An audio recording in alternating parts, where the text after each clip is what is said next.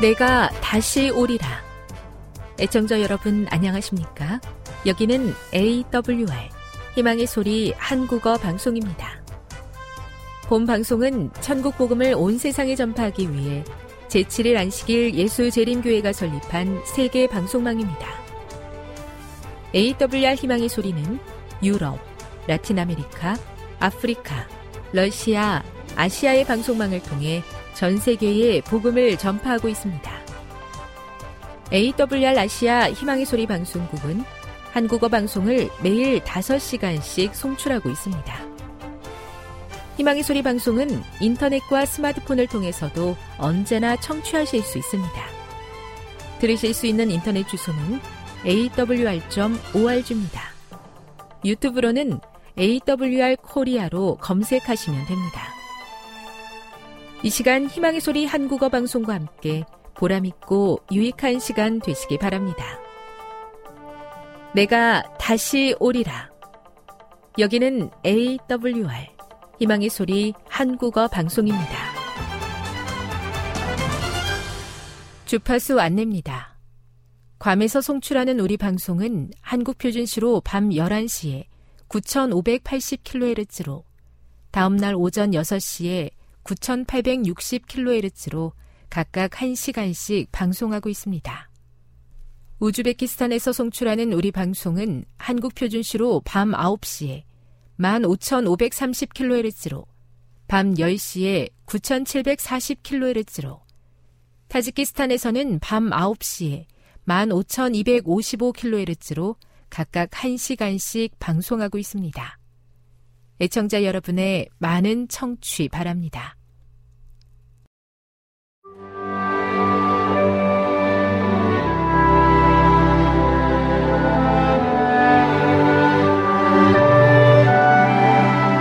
읽어주는 교과 셋째 날 1월 3일 화요일 하나님의 가족에게 허락된 것들 하나님께서 당신의 자녀들에게 허락하시는 가장 좋은 선물은 예수 그리스도이시다. 예수님께서는 우리에게 용서와 평안, 매일의 삶과 영적 성장을 위한 은혜, 그리고 영생의 소망을 주신다. 하나님이 세상을 이처럼 사랑하사 독생자를 주셨으니 이는 그를 믿는 자마다 멸망하지 않고 영생을 얻게 하려 하심이라. 요한복음 3장 16절. 영접하는 자, 곧 그 이름을 믿는 자들에게는 하나님의 자녀가 되는 권세를 주셨으니 요한복음 1장 12절. 구원은 가장 기초가 되는 선물이다. 왜냐하면 구원의 선물이 없다면 하나님께로부터 받는 다른 어떤 것들도 결국 그 의미를 상실하게 되기 때문이다. 우리가 지금 무엇을 소유하고 있건 우리는 결국 죽어 사라지게 될 것이다. 우리를 기억하고 있는 다른 사람들도 마찬가지다. 우리가 행한 모든 선한 일들도 잊혀지게 될 것이다. 그러므로 가장 중요한 것은 복음의 선물을 잘 간직하는 것이다.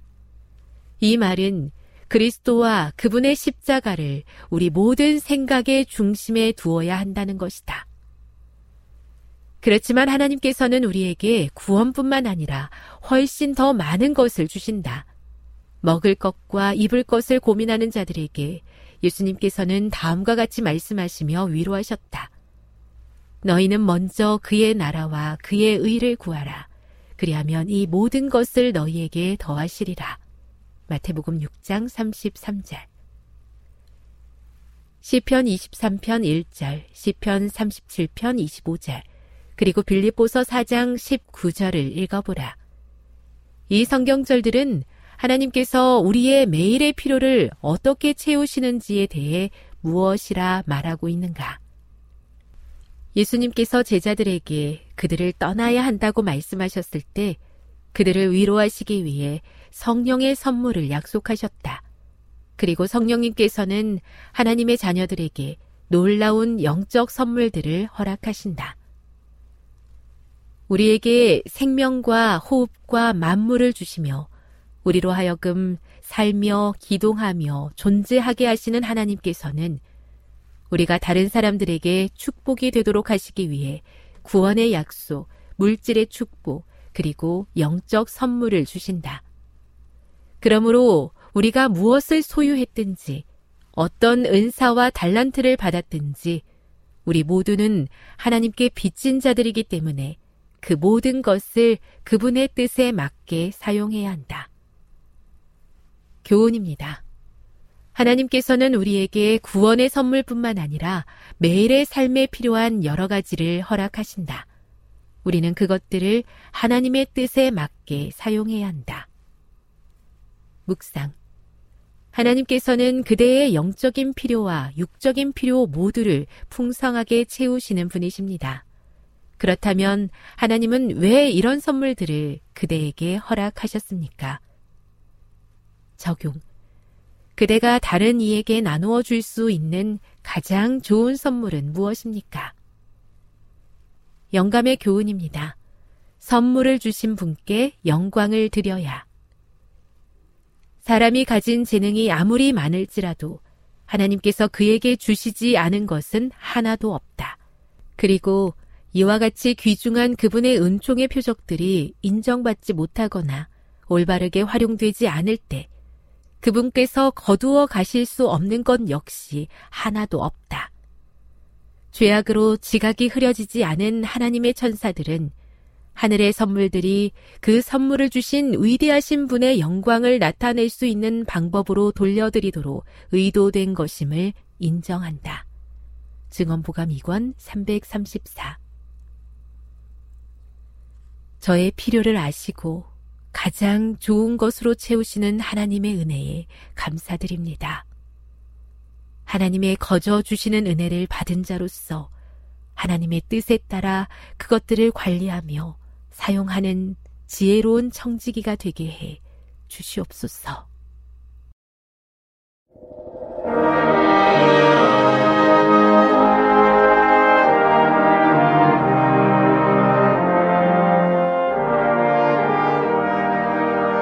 시청자 여러분 안녕하십니까 하나님의 귀한 말씀으로 감동과 은혜를 나누는 시간입니다. 먼저 하나님의 말씀 잠언 22장 6절의 말씀을 봉독해 드리겠습니다. 마땅히 행할 길을 아이에게 가르치라. 그리하면 늙어도 그것을 떠나지 아니하리라. 오늘 저는 이 말씀을 중심으로 마땅히 행할 길을 자녀에게 가르치라. 이런 주제로 말씀을 준비했습니다. 지혜자 솔로몬 왕은 금쪽 같은 명언으로 마땅히 행할 길을 아이에게 가르치면 늙어도 그 길을 떠나지 않을 것이라고 하늘의 영감을 받아 기록했습니다. 어릴 때의 교육이 얼마나 중요한지에 대하여 교육자들은 이렇게 말했습니다. 미래는 어린이다. 그렇습니다. 어린이들에게는 미래라는 희망의 씨앗이 자라고 있는 것. 그래서 사람들은 어린이는 미래라고 이야기하고 있는 것입니다. 1년의 계획은 씨 뿌리는 데 있고 10년의 계획은 나무를 심는 데 있으며 100년의 대개는 어린이를 교육하는 데 있다고 말합니다.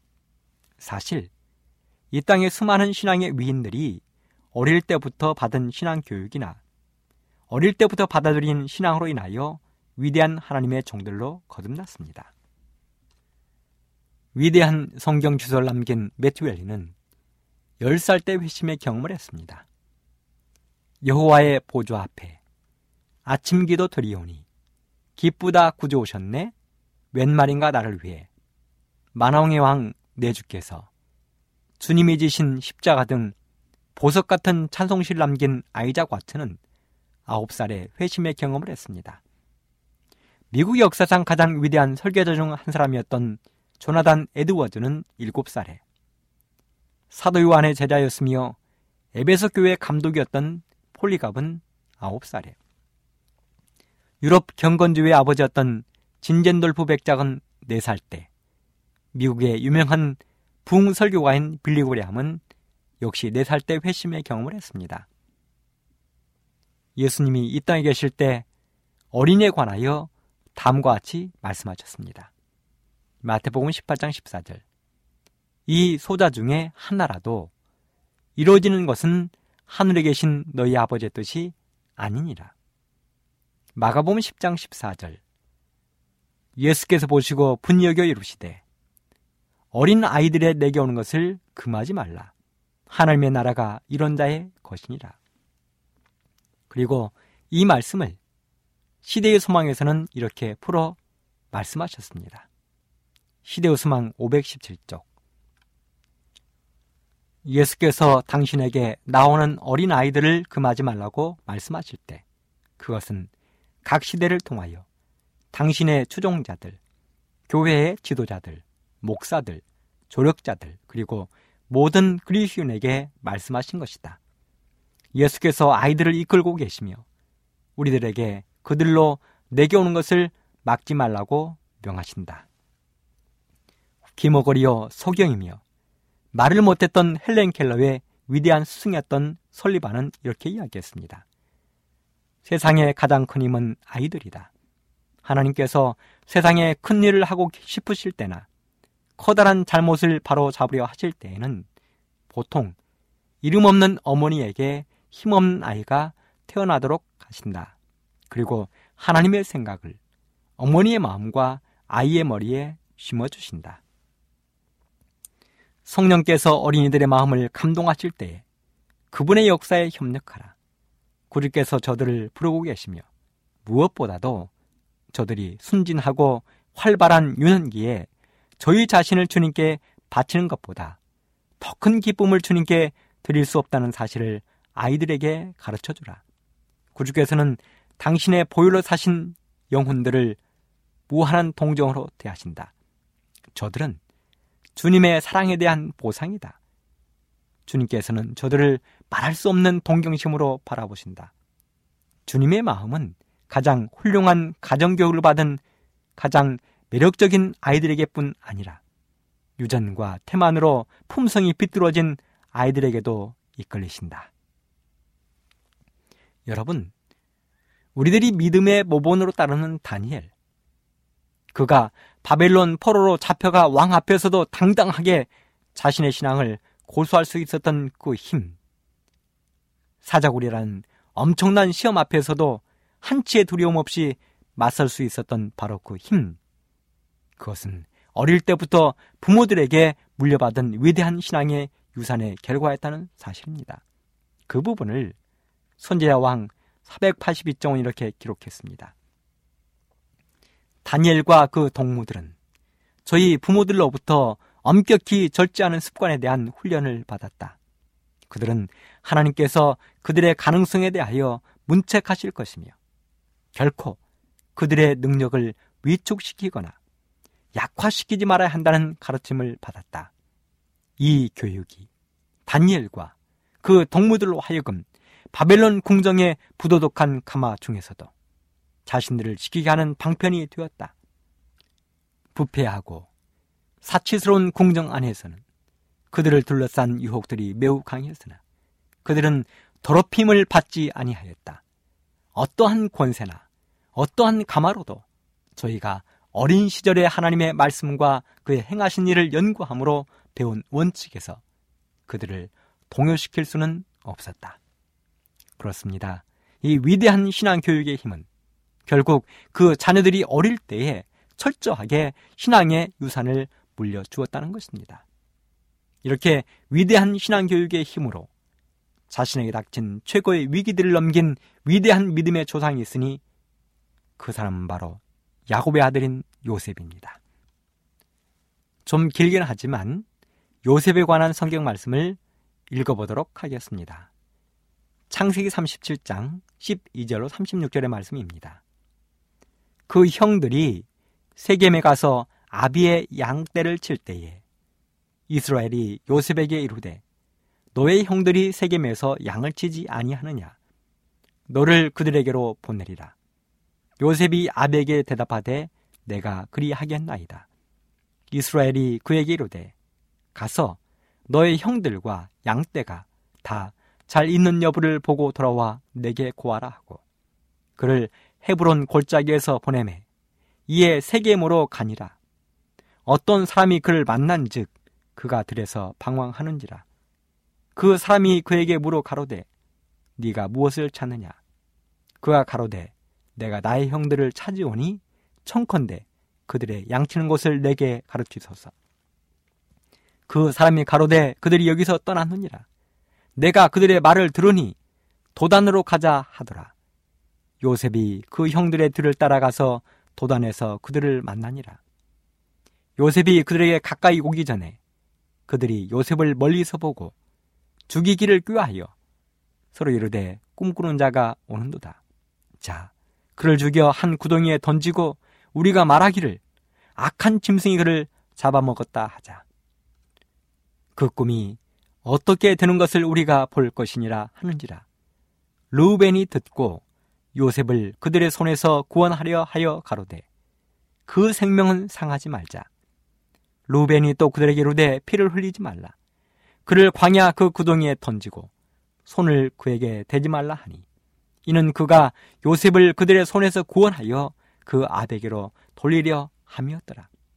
요셉이 형들에게 이름에 그 형들이 요셉의 옷, 곧 그 입은 채석옷을 벗기고 그를 잡아 구덩이에 던지니 그 구덩이는 빈 것이라. 그 속에 물이 없었더라.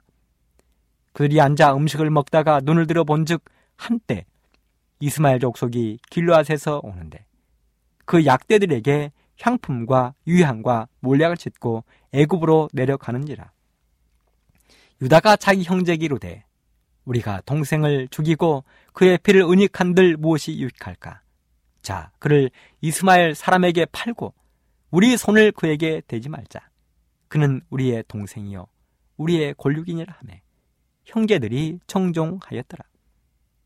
때 미디안 사람 상고들이 지나가는지라 그들이 요셉을 구덩이에서 끌어올리고 은 20개의 그를 이스마엘 사람들에게 팔매 그 상고들이 요셉을 데리고 애굽으로 갔더라.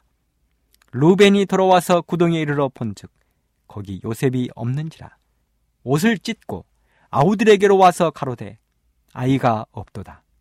나는 나는 어디로 갈까?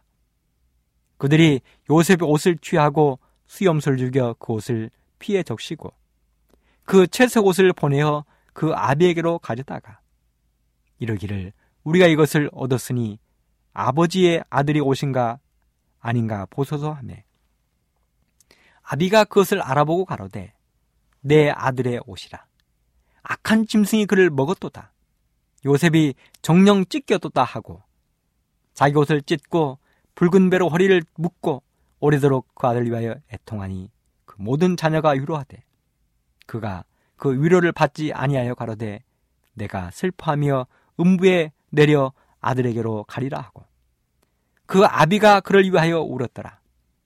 미디안 사람이 애굽에서 바로의 신하 시위대장 보디발에게 요셉을 팔았더라. 방금 읽은 성경 말씀은 요셉의 일생에 일어난 사건 중에서 매우 중대한 사건을 기록해 놓았습니다. 이 사건은 나이 17이 된 요셉이 실로 감당하기 어려운 엄청난 사건이었습니다. 한마디로 정리하자면 요셉의 형들이 동생 요셉을 죽이려 했다는 것입니다. 그런데 나중에 마음을 바꿔 요셉을 애굽에 장사하는 상인들에게 팔았습니다. 그리고 요셉은 당시 애굽의 왕이었던 바로 왕의 시위대장이었던 보디발 장군의 집에 종으로 팔려갔다는 것이 성경의 이야기입니다. 그렇다면 우리는 왜 이런 엄청난 일이 형제들 사이에서 일어나게 된 일을 먼저 살펴봐야 하겠습니다. 야곱은 가족들이 이끌고 자신의 고향으로 돌아오는 길에 형 에서를 만났습니다. 사실 형 에서는 동생 야곱을 죽이기 위하여 400명의 군사를 거느리고 오고 있었습니다. 에서의 마음속에는 20년 전에 자신의 장자권을 빼앗아간 야곱에 대한 원한이 아직도 마음속 깊이 사무쳐 있었던 것입니다. 그래서 동생이 돌아온다는 소문을 듣자 그는 동생을 죽이기 위하여 400명이나 되는 군사를 이끌고 오는 것입니다. 그런데 동생을 만나기 전날 밤 꿈속에 하나님이 에서에게 나타나셨습니다. 그리고 절대로 동생 야곱을 해하지 말라는 것입니다. 그래서 하나님의 도우심으로 죽음의 위를 무사히 넘긴 야곱은 형과 헤어져 세겜 땅에 살게 되었습니다. 그런데 세겜 땅에 들어간 야곱의 가족들은 그곳에서 무시무시한 일을 경험했습니다. 야곱의 딸 디나가 세겜 땅 주장의 아들에게 강간을 당한 것입니다. 그리고 야곱의 두 아들 시몬과 레위가 분을 이기지 못하고 온 마을의 남자들을 다 죽였습니다.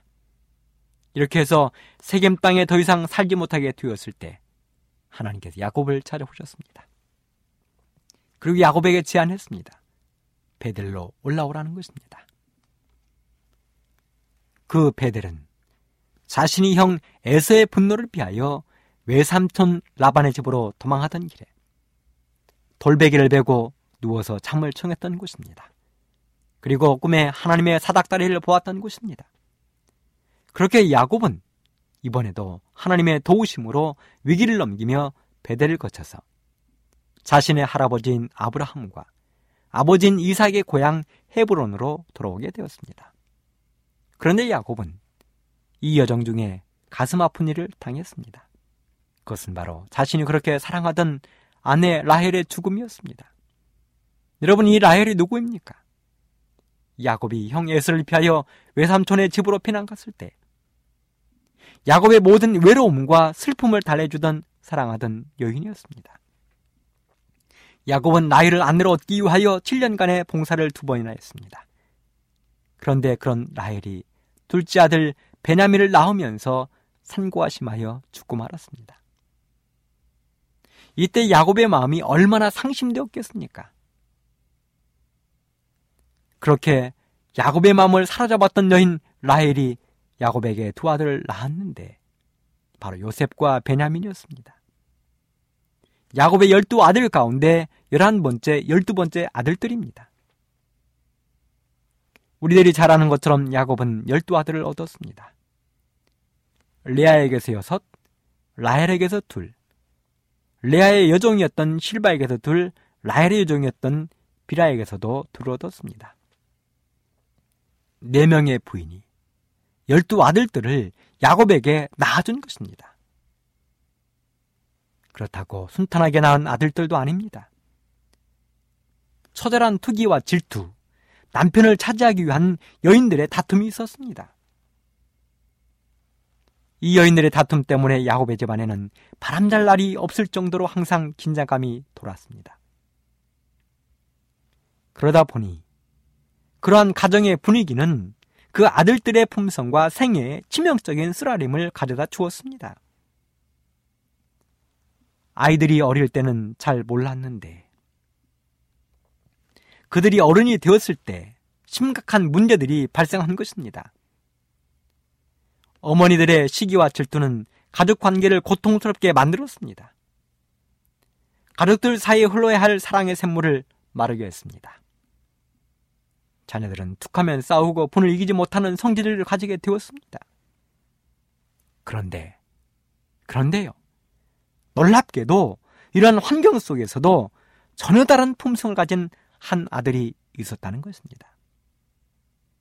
그는 바로 야곱이 그렇게 사랑했던 라일이 낳은 야곱의 열한 번째 아들인 요셉이었습니다. 요셉은 부드럽고 선한 아름다운 품성을 가지고 있었습니다. 요셉은 순결하고 활동적이고 기쁨이 충만한 생활을 했습니다. 도덕적으로도 성실하고 믿음에는 확고한 판석 위에 서 있었습니다. 그는 아버지 야곱의 교훈에 언제나 순종적이고 하나님께 순종하기를 좋아했습니다. 이러다 보니 사랑하는 아내 라헬이 죽은 다음 야곱은 요셉에게서 자신의 삶의 희망을 찾았습니다. 그리고 그 결과 요셉을 너무나 사랑한 나머지 다른 자식들보다 더 편애를 하게 되었습니다. 성경에는 창세기 37장에 야곱이 여러 아이들보다 요셉을 깊이 사랑했다고 기록했습니다. 야곱은 말로만 요셉을 편한 것이 아니었습니다. 야곱은 요셉에게 다른 형제들과 다른 옷을 입혔습니다. 당시 고귀한 사람들이 입었던 값진 겉옷을 입혔는데 그 옷은 무릎까지 내려오는 외투였습니다. 성경에서는 채석옷이라 불렀습니다. 그러다 보니 야곱의 이러한 편애는 결국 걱정과 슬픔의 원인이 되고 말았습니다.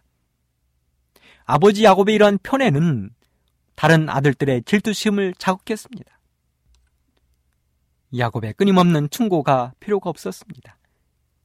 오히려 다른 아들들의 증오만 살 뿐이었습니다.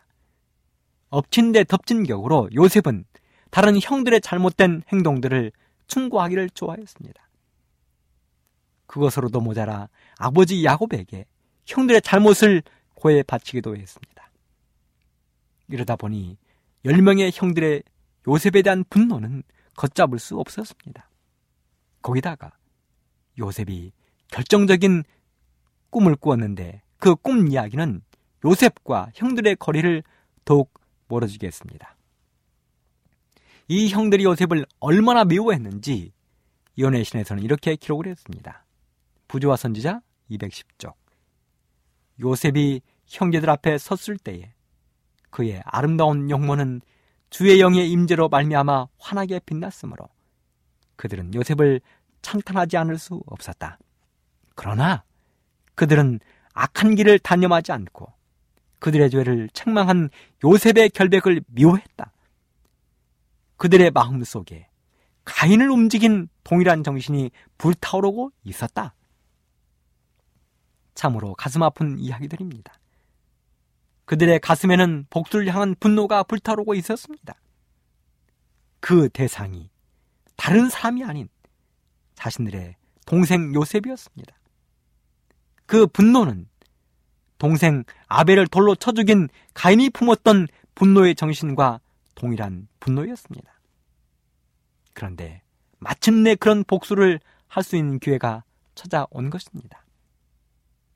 야곱은 양치는 목자였습니다. 그에게는 수많은 가축들이 있었습니다. 그래서 풀이 있는 곳으로 이동하는 생활이 그들의 삶이었습니다. 그런 일들을 야곱은 열명의 아들들에게 맡기고 있었습니다. 사랑하는 아들 요셉과 어린 베냐민은 하지만 이런 일에서는 언제나 여류했습니다. 이런 것들도 형들에게는 커다란 불평거리가 되었습니다. 하지만 형들은 이런 분노를 조용히 그리고 조심스럽게 가슴에 감추고 있었습니다. 그리고 마침내 그 분노를 풀 수 있는 절호의 기회가 온 것입니다. 바로 그렇게 미워하고 분노의 대상이 된 요셉이 홀로 자신들이 양을 치고 있는 곳으로 오고 있는 것입니다. 아버지 야곱의 심부름을 온 것입니다. 열 명의 아들들은 양떼를 거느리고 집에서 200리 정도 떨어진 세겜에 가 있었습니다. 야곱은 아들들과 갓들의 소식이 궁금했을 것입니다. 더군다나 지금 그들이 가 있는 곳은 세겜, 그 세겜입니다. 여러분 세겜이 어떤 곳입니까?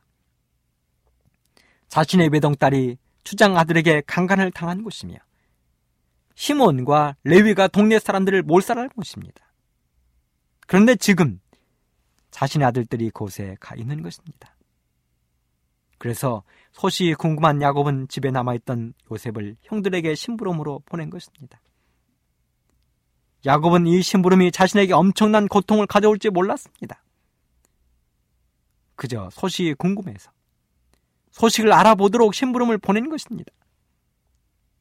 심부름을 가는 요셉도 자신에게 어떤 일이 닥쳐올지 아무것도 모르고 갔습니다. 어쩌면 가슴이 더 설레이는 길이었을 것입니다. 그렇게 요셉은 형들이 양을 치고 있던 세겜까지 200리길을 걸어갔습니다.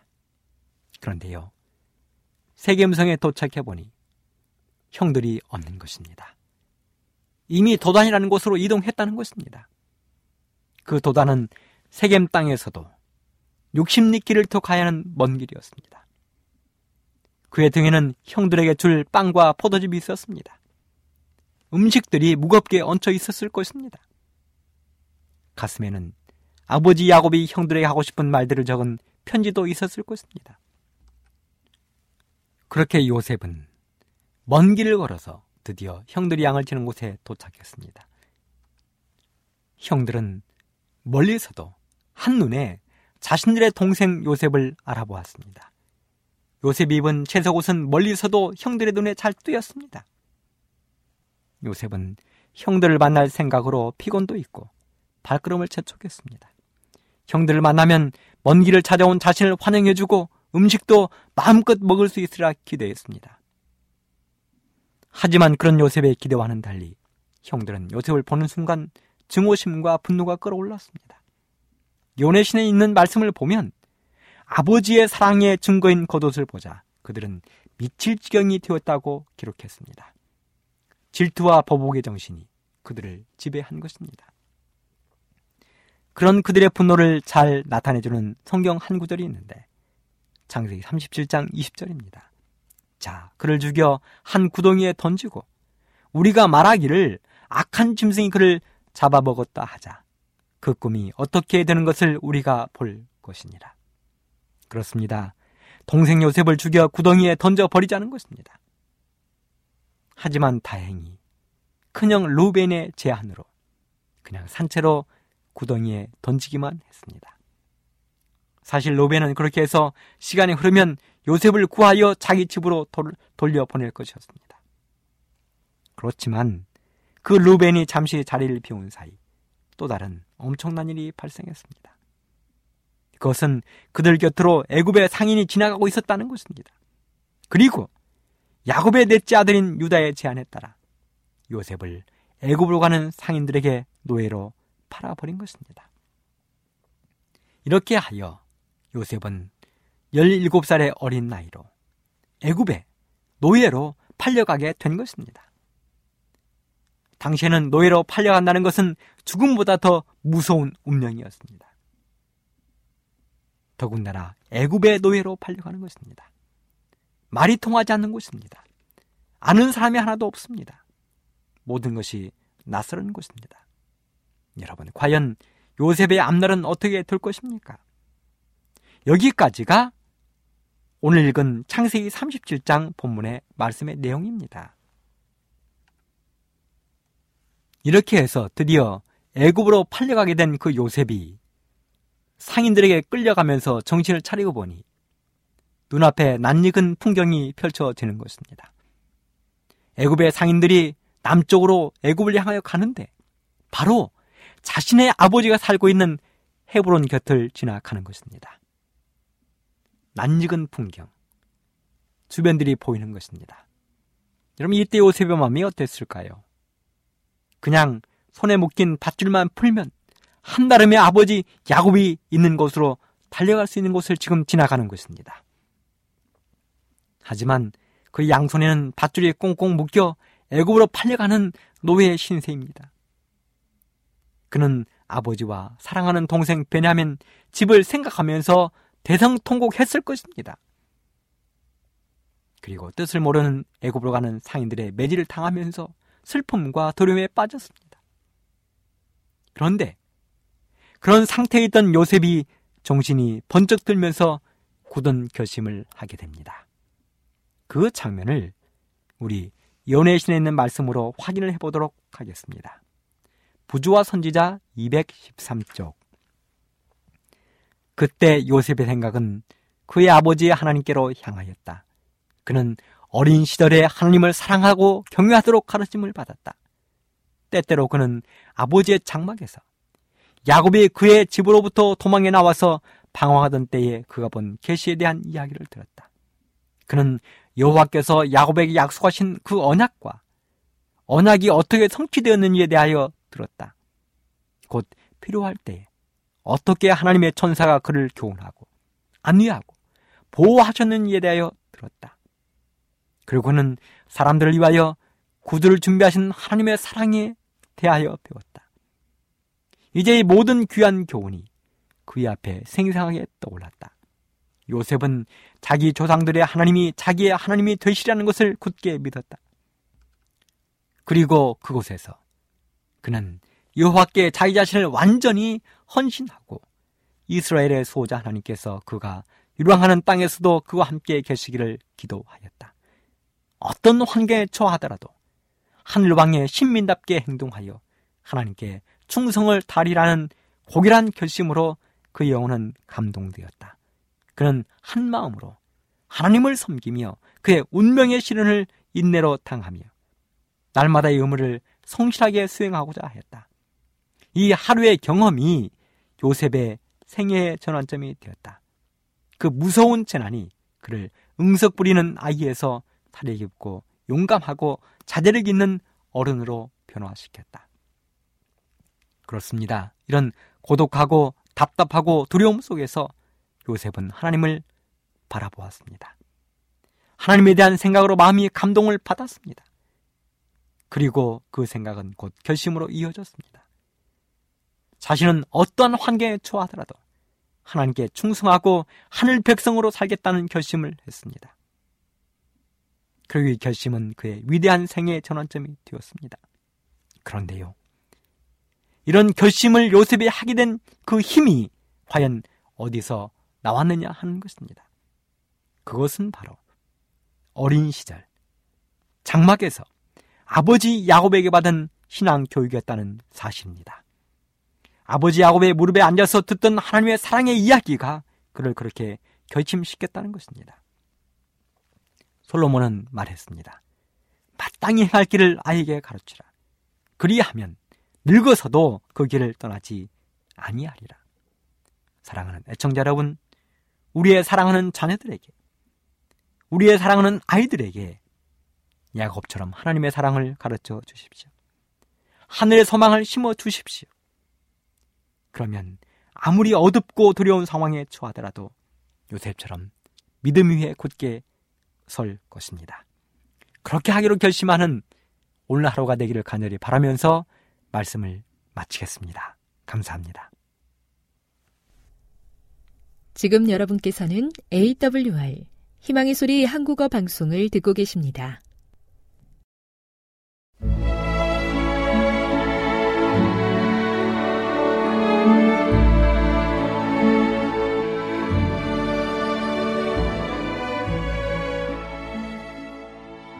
애청자 여러분 안녕하십니까? 명상의 오솔길의 유병숙입니다. 이 시간은 교회를 사랑하시고 돌보시는 하나님의 놀라운 능력의 말씀이 담긴 엘렌지 화이처 교회 증언 1권을 함께 명상해 보겠습니다.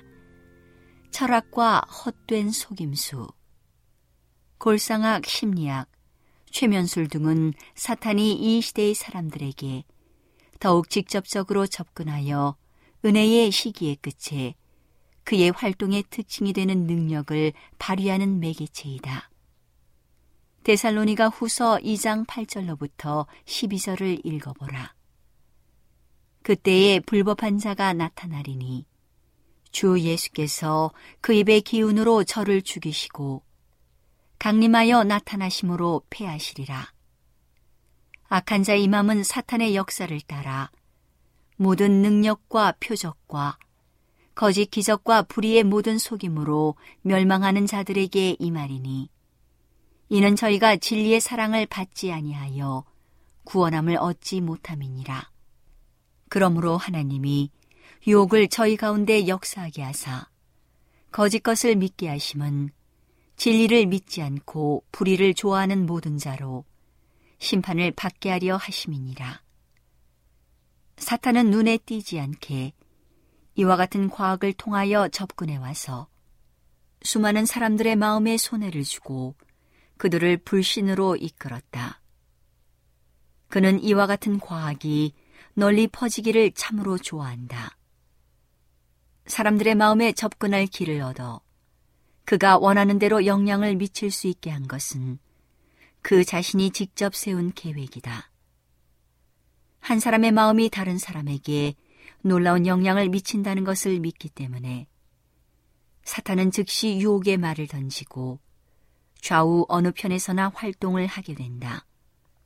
그리고 이와 같은 과학에 몰두한 자들이 증언하는 위대하고 선한 사업을 그들이 이루었다는 이유로 하늘에 이르기까지 의기양양해 한다면 그들은 모든 능력과 징조와 거짓 기사, 곧 온갖 속임수와 불의를 가지고 들어와서 활동하는 사탄 자신을 마음에 품고 그에게 영광을 돌리고 있는 것이다.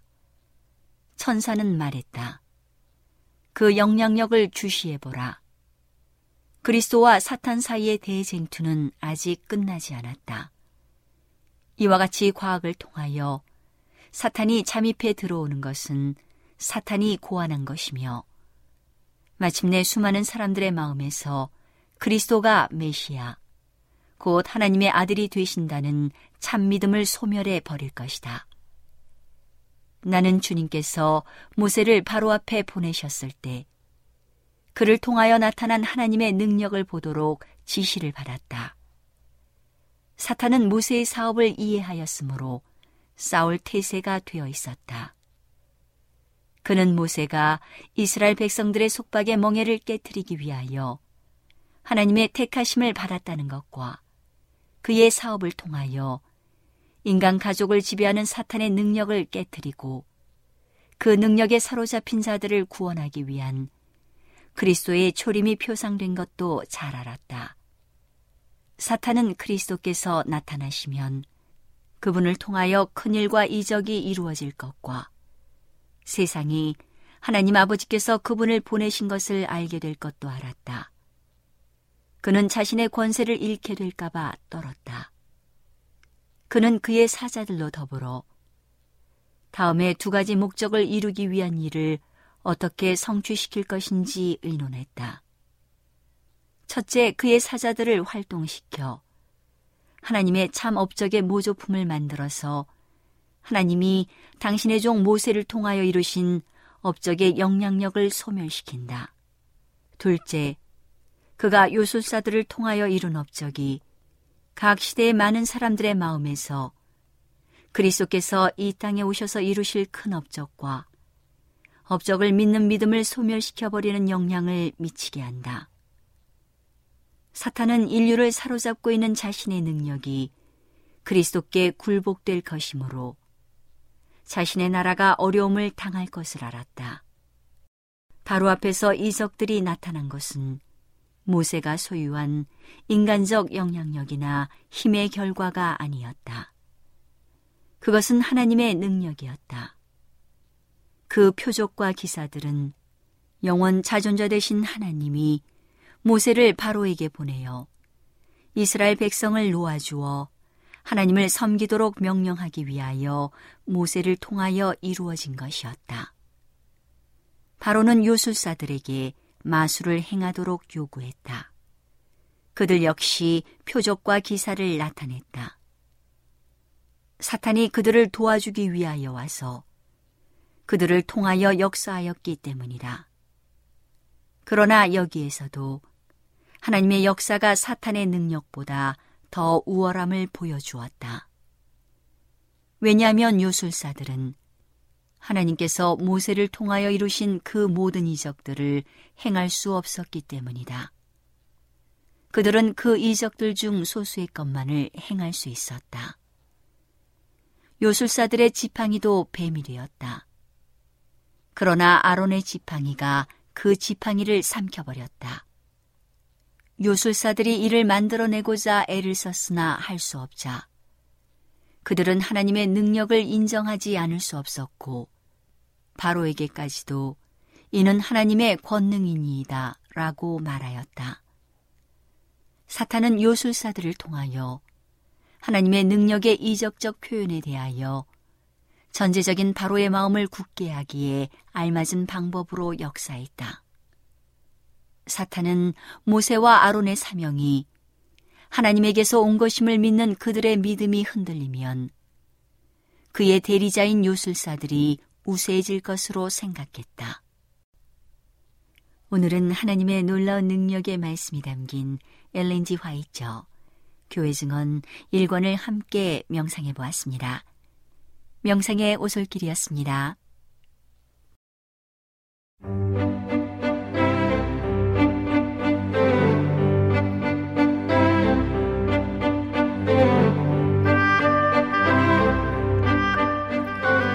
여러분 안녕하세요. 신비한 자연에서 몇 가지 주제를 골라 소개해드리는 아름다운 세계 시간. 저는 진행의 송은영입니다. 알락꼬리 여우 원숭이는 여우 원숭이 속에 속하는 유일한 종으로 마다가스카르 섬에서만 볼 수 있습니다. 알라꼬리 여우 원숭이의 모습은 얼굴이 하얗고 눈 주위와 코가 검으며 등은 회갈색입니다. 자신의 이름처럼 꼬리에는 흰색의 검은 링의 얼룩을 이루고 있는데 이는 다른 개체와는 차별된 특징으로 굴뚝 청소 도구 같이 생긴 꼬리를 이용해 무리가 이동할 때 깃발처럼 시각적인 신호를 보냅니다. 알락꼬리 여우 원숭이의 꼬리는 균형을 잡는 데 쓰이고 잠잘 때는 몸을 감싸는 따뜻한 이불이 되어주기도 합니다.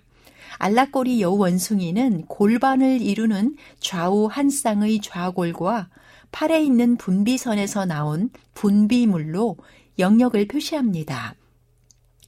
특히 무리로 다닐 때에는 마치 화장하는 것처럼 긴 꼬리에 분비물을 골고루 발라서 살랑살랑 움직여 냄새를 풍기면 무리가 하나로 단결하고 적에게는 강력하게 경고하는 의미가 됩니다. 새끼들은 청색 눈동자를 가지고 있다가 나중에는 투명한 황색으로 변하게 됩니다. 암수 간에 체구나 힘이 엇비슷해서 현명한 할머니 암컷 중심의 모계 사회를 이루며 다섯 마리에서 스물다섯 마리가 무리를 지어 생활합니다. 하지만 대장 암컷들이 맞부딪혀 싸워서 지면 이긴 암컷 무리에 한꺼번에 흡수당하기도 합니다. 몸 길이는 약 45cm이며 꼬리는 이보다 더 긴 60cm 정도이고 임신 기간은 134일에서 138일로 한 마리의 새끼를 출산합니다. 다른 말로 호랑꼬리 여우 원숭이라고도 불리는 알라꼬리 여우 원숭이의 수명은 20년 정도이며 나무가 있는 곳이나 산악 지역에서 살아갑니다. 일반적으로 여우 원숭이 하면 떠오르는 대표적인 인상의 알락꼬리 여우 원숭이는 과일과 잎, 꽃, 나무 껍질, 수액, 곤충, 그리고 작은 새와 카멜레온까지도 먹는다고 알려져 있습니다. 물론 벌레를 즐겨 먹기는 하지만 그래도 엄밀하게는 채식을 즐깁니다. 달콤한 과일이 있으면 더욱 좋고 바오밥 나무 열매도 꽤 좋아합니다. 그런데 요즘은 몸에 좋다고 사람들이 바오밥 열매를 많이 채취해버려서 사실 그마저도 줄어들고 있는 형편입니다. 알라꼬리 여우 원숭이는 주둥이가 삐죽 튀어나와 있어서 도저히 원숭이의 모습처럼 보이지 않지만 앞발과 뒷발의 발달된 발가락들을 보면 원숭이임을 알 수 있습니다. 꼬리와 눈 주변의 검은 무늬 때문에 라쿤과 헷갈릴 수도 있는데 두 개체는 각각 식육목과 영장목으로 완전히 다른 종류에 속합니다. 차이점을 든다면 라쿤이 여우 원숭이보다 더욱 다부진 체형에 꼬리가 더 짧습니다. 알라꼬리 여우 원숭이는 여우 원숭이 중에 가장 유명한 종이며 유난히 우스꽝스런 모습이 카메라에 많이 잡힙니다. 새끼를 낳으면 젖 먹일 때를 제외하고 누구의 새끼든 간에 서로 돌봐주는 평화로운 분위기 속에서 살아갑니다. 앞발 발목 아래에 붙은 냄새 샘에서 나오는 고약한 냄새의 강도로 서로 간의 우열을 가리는데 냄새가 가장 고약한 개체가 지도자가 됩니다. 알라꼬리 여우 원숭이는 해가 떠 있을 때 해를 향해 책상 다리로 앉아 앞발을 펴고 일광욕을 하는 습성이 있습니다. 고약한 냄새를 묻힌다는 것을 빼면 행동이 매우 애교스러워서 키우는 보람이 있다고 합니다. 마다가스카르 섬은 아프리카 동쪽 인도양 바다에 위치해 있는 한반도 3배의 크기로 세계에서 네 번째로 큰 거대한 섬입니다. 마다가스카르에는 매우 특이한 동식물들이 살고 있는데 대표적인 것이 거대한 바오밥 나무와 작고 신기한 도마뱀, 카멜레온, 그리고 바로 여우 원숭이들입니다. 100종이 넘는 여우 원숭이들과 70종 이상의 진귀한 카멜레온, 문학 작품 어린 왕자에도 나오고 5천 원을 산다는 거대한 바오밥 나무가 사는 세계적인 유명 생태 관광지입니다. 여우 원숭이 중에 알락꼬리 여우 원숭이가 단연 가장 으뜸인 이유는 여우 원숭이들 중에서 가장 활발하고 생김새가 멋지고 또 평화롭게 보이기 때문입니다.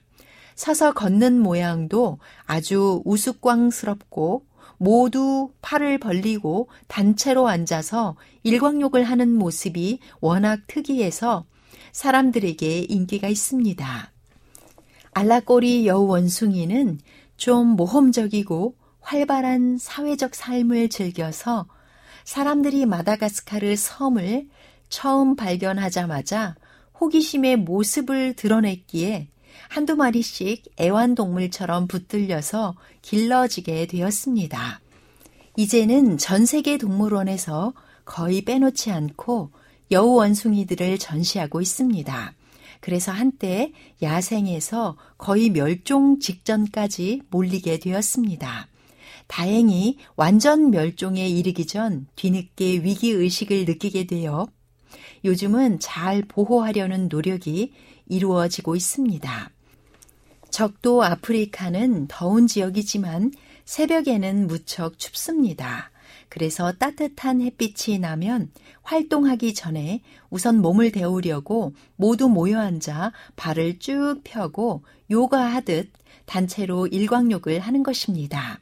걸을 때는 주로 땅에 사는 침팬지, 개코, 원숭이 같은 아프리카 본 대륙의 원숭이들과는 달리 나무 위에서 주로 생활하고 다리도 가늘어서 걷는 자세 자체가 안정되지 못합니다. 그래서 개처럼 비스듬히 옆으로 걷는 것 같은 자세를 취하고 서서 춤추듯이 지그재그로 깡총깡총 뛰면서 걷습니다. 그렇다고 토끼나 캥거루처럼 모든 발로 잘 뛰는 것도 아니지만 그렇다고 균형을 잃을 정도는 아닙니다. 두 팔을 들고 뒤뚱대며 춤을 추듯 걷다가도 서로 싸울 때는 큰 원숭이들처럼 손으로 서로를 붙잡고 할퀴고 송곳니로 물고 뜯는 지독한 육탄전을 벌이기도 합니다. 한 동물원에서 비슷한 시기에 태어난 스컹크와 알라꼬리 여우 원숭이를 함께 사육했습니다. 스컹크가 방귀를 끼며 고무 타이어 타는 듯한 냄새를 풍기자 알라꼬리 여우 원숭이는 겨드랑이 암내와 같은 톡 쏘는 악취를 풍겼습니다. 시작은 스컹크부터였는데 알라꼬리 여우 원숭이를 보자마자 스컹크는 악취를 뿜어댔습니다. 그러자 여우 원숭이들도 겨드랑이와 손목, 침, 소변 등 네 곳의 취선에서 젤 형태의 분비물을 내었습니다. 특히 바나나를 먹는 시간에는 서로 못 먹게 하려고 더욱 치열하게 냄새를 풍겼습니다. 그러자 스컹크는 괴롭다는 듯 날카로운 송곳니로 원숭이들을 자주 핥히고 참을 수 없을 때는 방바닥에 깔린 수건 밑으로 몸을 숨겨 냄새를 피하곤 했습니다. 야생동물 아기 사랑방이 유리관으로 막혀 있고 일반인들이 들어갈 수 없게 하여 악취는 자신들끼리 맡았습니다. 결국 동물원에서는 두 개체를 각각 다른 곳으로 보내기로 했습니다. 좁은 공간에서 앞다투어 악취를 풍기니 서로 괴롭다가 결국 흩어짐을 면치 못하게 되었습니다. 베드로전서 2장 1절에는 그러므로 모든 악독과 모든 기만과 외식과 시기와 모든 비방하는 말을 버리라고 말씀하십니다. 하나님께 순종하여 타인을 괴롭게 하는 모든 악한 일을 먼저 버려야겠습니다. 지금까지 아름다운 세계와 함께 해주신 여러분 감사합니다. 안녕히 계십시오.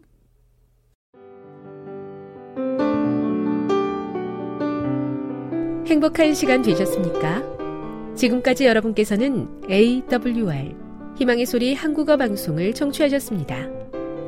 방송을 청취하시고 문의를 원하시는 분은 우편번호 02461 대한민국 서울시 동대문구 이문로 1길 11 희망의 소리 방송부 앞으로 편지나 엽서를 보내주시거나 지역번호 02-3299-5296에서 8번으로 전화 주시기 바랍니다. 지금까지 함께 해주신 애청자 여러분들께 감사드립니다. 애청자 여러분, 다음 이 시간까지 하나님 안에서 늘 평안하십시오. 감사합니다. 내가 다시 오리라. 여기는 AWR 희망의 소리 한국어 방송입니다.